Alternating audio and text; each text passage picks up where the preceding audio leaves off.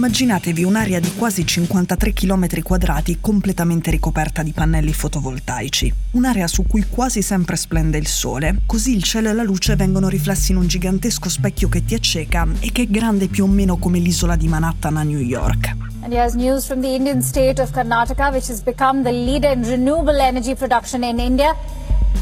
Però non siamo in America, siamo in India, dove da anni alcuni governatori sperimentano le potenzialità dell'energia pulita. Il parco solare grande come Manhattan si trova nello stato del Karnataka. Siamo nel sud e qui durante la stagione secca le massime diurne stazionano stabilmente sopra i 40 gradi. In mezzo al grande specchio c'è un computerino incorniciato dai fiori di bisco, il computerino misura il bilancio energetico del megacomplesso. Dopo il tramonto sullo schermo compare un piccolo numero negativo, perché non c'è il sole ma comunque l'impianto consuma un minimo di energia per l'illuminazione e per far funzionare il sistema informatico. Poi appena albeggia la cifra sullo schermo schizza in alto, dopo 20 minuti segna già più 158 megawatt. A luna è arrivato a produrre 2000 megawatt. Per capirci, nel picco storico e mai superato di consumo energetico di Milano, che c'è stato il 28 giugno 2019, l'intera città aveva consumato in 24 ore 1635 megawatt, 365 megawatt in meno di quelli prodotti in mezza giornata dal parco solare indiano. Visto che gli indiani consumano meno dei milanesi, in una giornata intera in cui il sole picchia sui milioni di pannelli fotovoltaici installati nell'impianto, viene prodotta una quantità di energia sufficiente a sfamare milioni di abitazioni locali.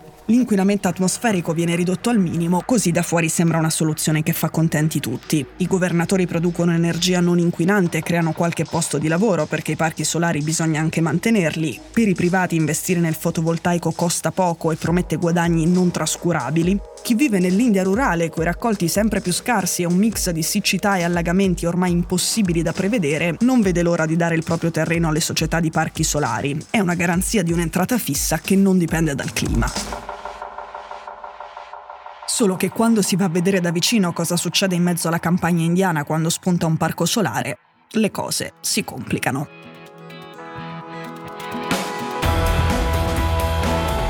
Sono Cecilia Sala e questo è Stories.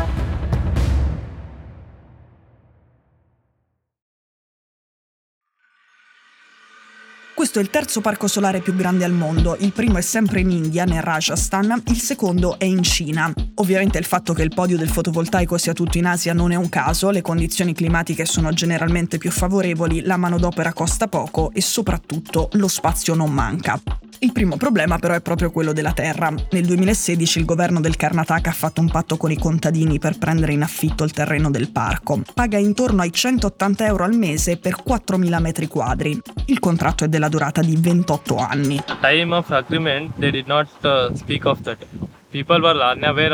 Qualche anno dopo di quel contratto molti hanno iniziato a pentirsene. Il New Yorker è andato in Karnataka a parlare con chi vive intorno al megacomplesso e ha raccolto quasi solo lamentele. Sette anni dopo quell'affare si inizia a fare i conti con la vita intorno al parco solare e in molti sono insoddisfatti perché sì, chi aveva i terreni da affittare ci ha guadagnato, ma il grande specchio ha tolto 53.000 km quadrati di terreno coltivabile a una comunità che si è sviluppata intorno all'agricoltura. Quindi, a parte i proprietari terrieri, ieri ha tolto lo stipendio a chi in quei campi ci lavorava ed era una delle occupazioni principali per gli abitanti della zona.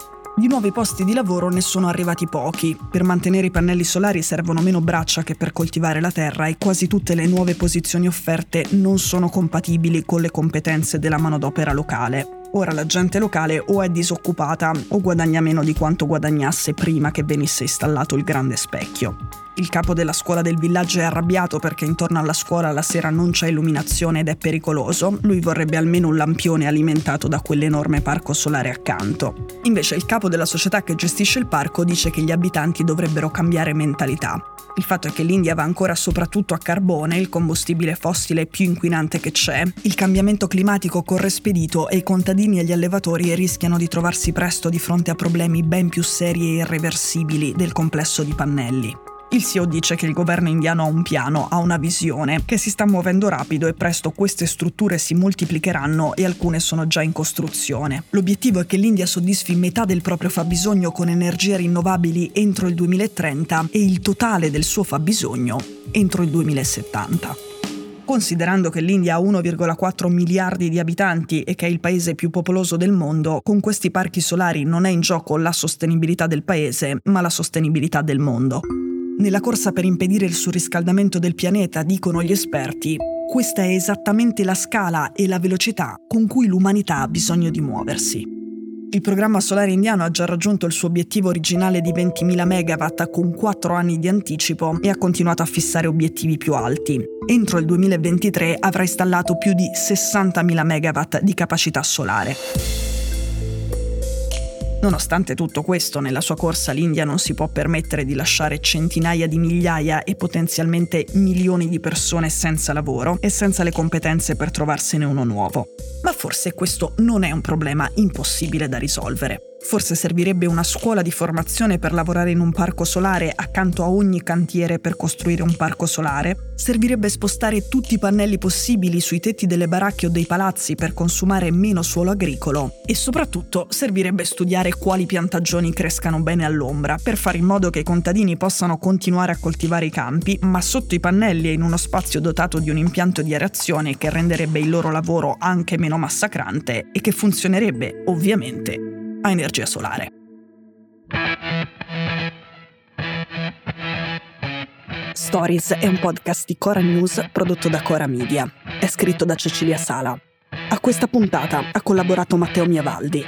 La cura editoriale è di Francesca Milano. In redazione Simone Pieranni. La sigla e la supervisione del suono e della musica sono di Luca Micheli. La post-produzione e il montaggio sono di Cosma Castellucci. La producer è Monica De Benedictis. Le fonti dei contributi audio sono indicate nella sinossi.